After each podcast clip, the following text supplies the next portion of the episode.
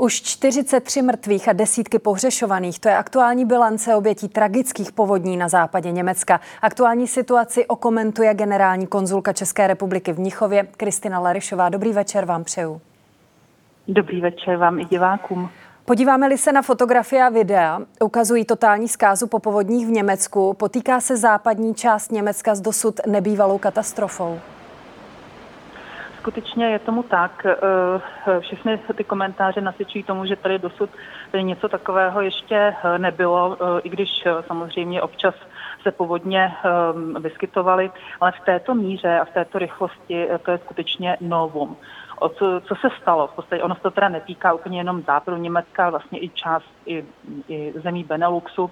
Eh, v podstatě tlaková níže eh, Bernd způsobila velice silné bouře a vlastně i punktuální eh, silné, tak silné deště, které vedly ke katastrofálním záplavám, zejména ve dvou spolkových zemích.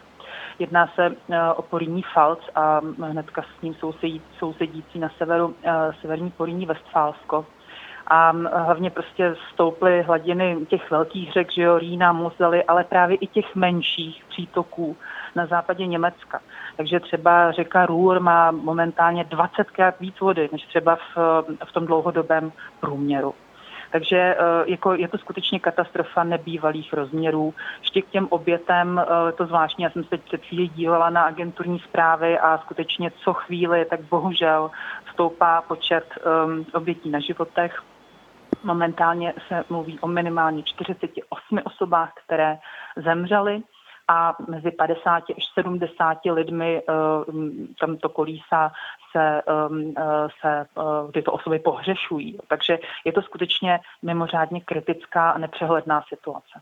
No a když zůstaneme ještě u těch obětí, tak předpokládám, že vzhledem k tomu množství pohřešovaných je bohužel pravděpodobné, že se ještě budou zvyšovat.